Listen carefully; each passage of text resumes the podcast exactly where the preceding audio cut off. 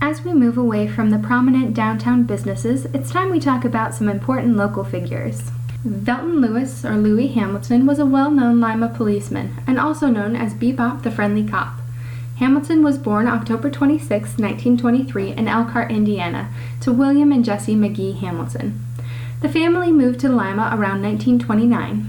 Hamilton graduated from Central High School in 1942 and, like most men of the time, entered the Army. While in high school, Hamilton participated in boxing, a sport which he continued in the Army and afterward. On November 7, 1945, Hamilton married Betty Joan Mitchell, and the couple had four children and also raised two foster daughters. In the late 1940s, Hamilton opened a general hauling business, which he operated for more than three decades. He joined the Lima Police Department in November 1950 and quickly made headlines. In April 1951, he fired two shots over the head of a fleeing juvenile who had been in the possession of an open bottle of whiskey. In June of the same year, his glasses were broken in a scuffle with a drunken 21 year old railway hand who he was trying to arrest. Hamilton was a Lima Exchange Club Law Enforcement Officer of the Year. He was commended for helping to save a wounded fellow officer and suspended for the accidental shooting death of a childhood friend. He was commended for capturing rapists and robbers and suspended for his actions during a domestic dispute that hit too close to home. In 1964, while trying to disarm an incoherent man in the Southside boarding house, he was shot and wounded. He was off duty at the time.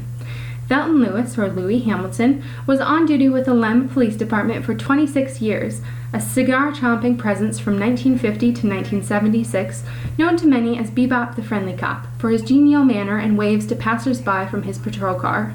When he died in August 2008, the Lima News described him as Lima's legendary police officer.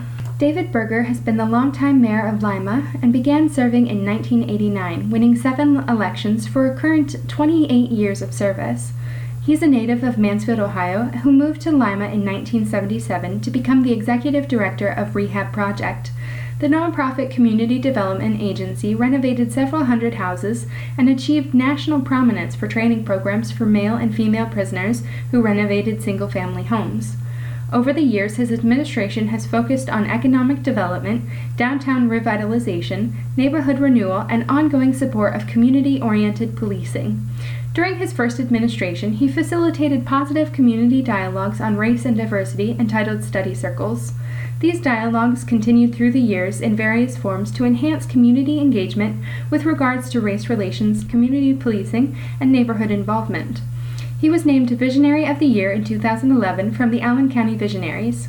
He also received the Mercy Club Award in 2006 from St. Rita's Medical Center.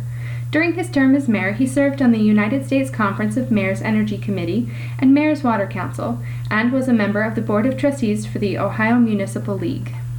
Ray Crisp was an all around athlete. He was born in West Virginia and attended Marshall University on a football scholarship. In 1957, Ray moved to Lima, Ohio, and two years later began coaching a youth football team. He named his team the Bulldogs. Ray had one stipulation, and that was to coach his team his way. He coached from 1957 until 1984. He was a coach and mentor and loved the youth of Lima. Due to his dedication and love for the youth, the mayor of Lima declared October 28th Ray Crisp Day.